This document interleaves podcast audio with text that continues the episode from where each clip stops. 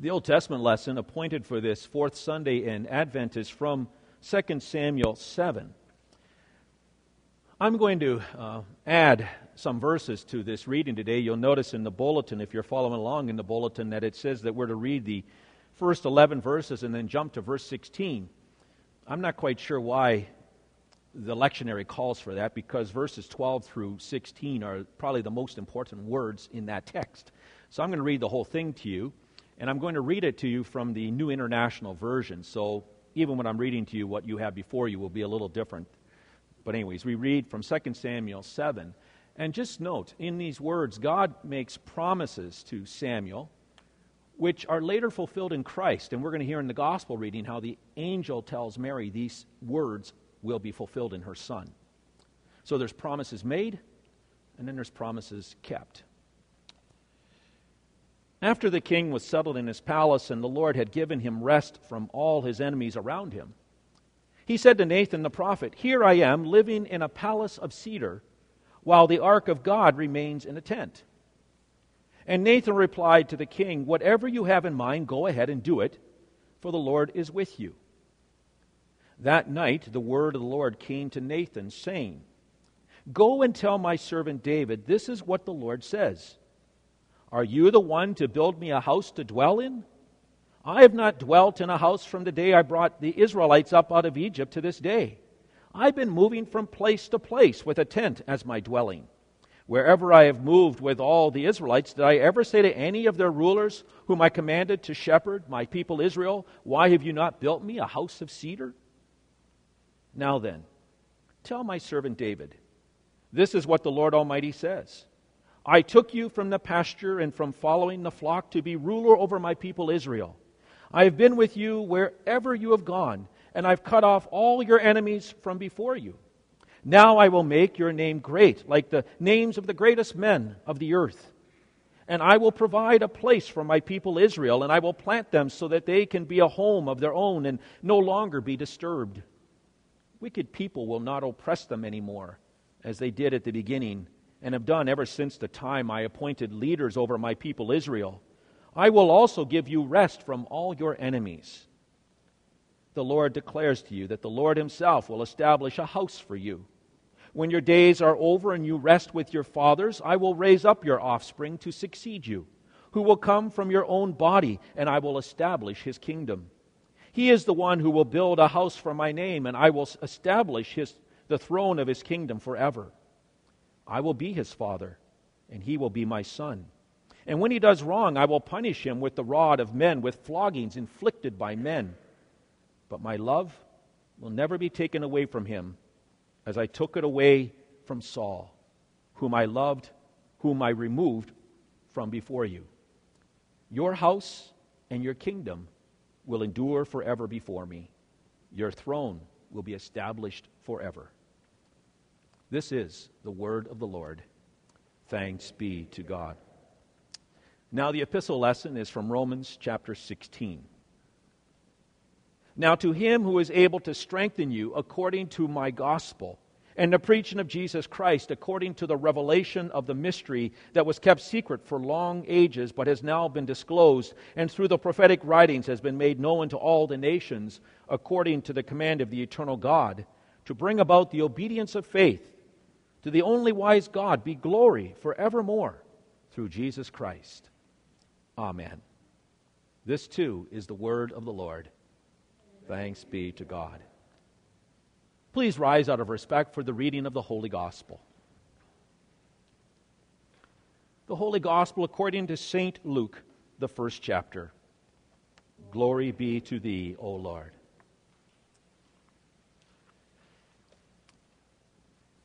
In the sixth month, the angel Gabriel was sent from God to a city of Galilee named Nazareth, to a virgin betrothed to a man whose name was Joseph of the house of David.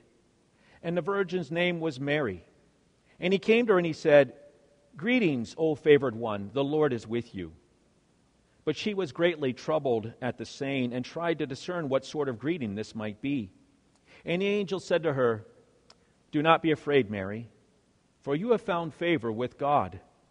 And behold, you will conceive in your womb and bear a son, and you will call his name Jesus. he will be great and will be called the Son of the Most High. And the Lord God will give to him the throne of his father David, and he will reign over the house of Jacob forever, and of his kingdom there will be no end. And Mary said to the angel, How will this be, since I am a virgin? And the angel answered her, The Holy Spirit will come upon you, and the power of the Most High will overshadow you. Therefore, the child to be born will be called Holy, the Son of God. And behold, your relative Elizabeth, in her old age, has also conceived a son. And this is the sixth month with her who was called barren. For nothing will be impossible with God. And Mary said, Behold, I am the servant of the Lord. Let it be to me according to your word. And the angel departed from her. This is the gospel of the Lord. Praise be to thee, O Christ. In the name of Christ our King, dear fellow worshippers of Him. A few years ago, there was a commercial that ran on the television. It was a commercial that was promoting a bank. In the commercial, a girl is swinging back and forth on a swing. And she looks directly into the camera and she says, Imagine if all the people of this world kept their promise. Imagine. Imagine how the world would be different. Imagine. Yes, imagine. Imagine if people would keep their promises. Maybe we would be less disenfranchised or disenchanted with the political establishment. Maybe young people would be more inclined to marry if they didn't see so many husbands and wives breaking their marital vows. Maybe children would be a little bit more trusting of their parents if the parents didn't fudge on the promises made. Or maybe parents wouldn't seem so stern to their children if the children simply did the chores that they promised their parents to do. Maybe spouses would nag less if their partner did household fix ups that they had promised to do. Maybe friendships would be stronger if friends didn't bail on one another. Maybe buyers would be a little bit more agreeable to purchasing lifetime guarantees if the guarantee was actually for a lifetime. Maybe our neighbors would be a little bit more interested in God if we loved the Lord our God with all our heart, soul, body, and mind, and loved our neighbor as ourselves, just as we promised God promises made, promises broken. We're all experts at breaking promises, aren't we? God made several promises to David in our text. Listen to these promises once again from 2 Samuel 7, beginning at verse 11. The Lord declares to you that the Lord Himself will establish a house for you. When your days are over and you rest with your ancestors, I will raise up your offspring to succeed you, your own flesh and blood, and I will establish his kingdom. He is the one who will build a house for my name, and I will establish the throne of his kingdom forever. And I will be his father, and he will be my son. And when he does wrong, I will punish him with a rod wielded by men, with floggings inflicted by human hands. But my love will never be taken away from him, as I took it away from Saul, whom I removed from before you. Your house and your kingdom will endure forever before me. Your throne will be established forever. Imagine. Imagine if God had not kept his promise to David. Imagine how different our world and our lives would be Imagine. Well, we don't have to imagine because God has kept all of his promises, not just 99.9% of them, but all of them. And what a difference God's kept promises make in our lives. God promised David, When your days are over and you rest with your fathers, I will raise up your offspring to succeed you, who will come from your own body. God was telling David that one of his family line, that one of his future descendants would be the Messiah, the promised one, and that this promised son of David would be a man. God kept his promise. And he sent a descendant of David to be the Savior of the world. As we heard in the gospel lesson for this morning, the angel said to Mary, Don't be afraid, Mary, for you have found favor with God. You will be with child, and you will give birth to a son, and you're to give him the name Jesus. And the Lord God will give him the throne of his father David, and he will reign over the house of Jacob forever. His kingdom will never end. Promise made, promise kept. God promised David that this same descendant would be the Son of God. I will be his father, and he will be my son. That's quite an extraordinary promise. But not for God. For with God, all things are possible.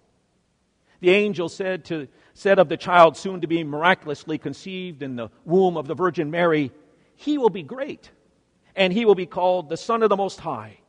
The Holy Spirit will come upon you, and the power of the Most High will overshadow you. So the Holy One to be born will be called the Son of God. It astounds us that the Son of God the second person of the Holy Trinity became one of us flesh and blood. A flesh and blood human being, a male. And he did all of that so that he might be our deliverer. Promise made, promise kept. Now, here's another promise God made to King David of this descendant.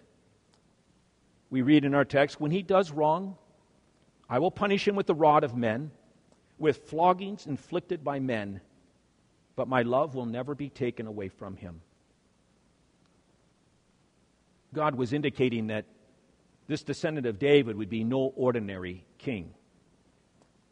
This descendant, who we know to be Jesus, was greeted by adoring admirers with shouts of Hosanna! Blessed is he who comes in the name of the Lord! Blessed is the coming kingdom of our father David. Hosanna in the highest heaven. That's how they greeted Jesus as he rode into Jerusalem riding on that donkey. Little did they know that his saving of them meant that this king would be crowned with thorns and his throne would be a cross, and that there'd be a placard nailed over his head mocking him as the king of the Jews. He who knew no sin, this king who knew no sin, became sin for us. He took your sin and my sin on himself, and this king died for you and for me. A vision in the book of Revelation describes our king in this way He is dressed in a robe dipped in blood, and his name is the Word of God. And on his robe and on his thigh, he has the name written King of Kings and Lord of Lords. This king suffered. This king shed his blood. This king sacrificed himself for you and for me and for all people in this world. This king forgives us of our sin. Promise made, promise kept. Well, God made another promise. He promised David that his descendant would build a house that endures forever. We hear in our text, the Lord declares to you that the Lord himself will establish a house for you. Now, this king's house is a one of a kind house. It's a house not made of brick and mortar, but of people, of people like you and me and other believers in Jesus Christ. St. Peter says of this house, as you come to him, the living stone, rejected by humans, but chosen by God and precious to him, you also, like living stones, are being built into a spiritual house. Promise made, promise kept. God further promises in our text, I will establish the throne of his kingdom forever. Your house and your kingdom will endure forever before me. Your throne will be established forever. And in fulfillment of this promise, the angel said to Mary, The Lord God will give your son the throne of his father David, and your son will reign over the house of Jacob forever, and your son's kingdom will never end. Civilizations rise and civilizations collapse. Rulers rule, and then rulers fall. But Jesus' kingdom, his reign as king, it lasts forever. Promise made, promise kept. As citizens in the king's dominion, we do not live under the shadow of death. We no longer fear hell. Instead, we anticipate the glorious return of our King and we look forward to reigning with him. We live with the expectation that the King's promise that he makes to each of us will be kept. The King says to you and to me, Do not let your hearts be troubled. You believe in God, believe also in me. My Father's house has many rooms. If that were not so, would I have told you that I'm going to prepare a place for you? And if I go and prepare a place for you, I will come back, and I will take you to be with me that you may be where I am. That's a promise made by our King. It's a promise that our King will keep. We can count on it. So we pray, Maranatha, come, King Jesus. Amen. And now to him who loves us and has freed us from our sins by his blood and has made us to be a kingdom and priests, to serve his God and Father, to him be glory and power forever and ever. Amen.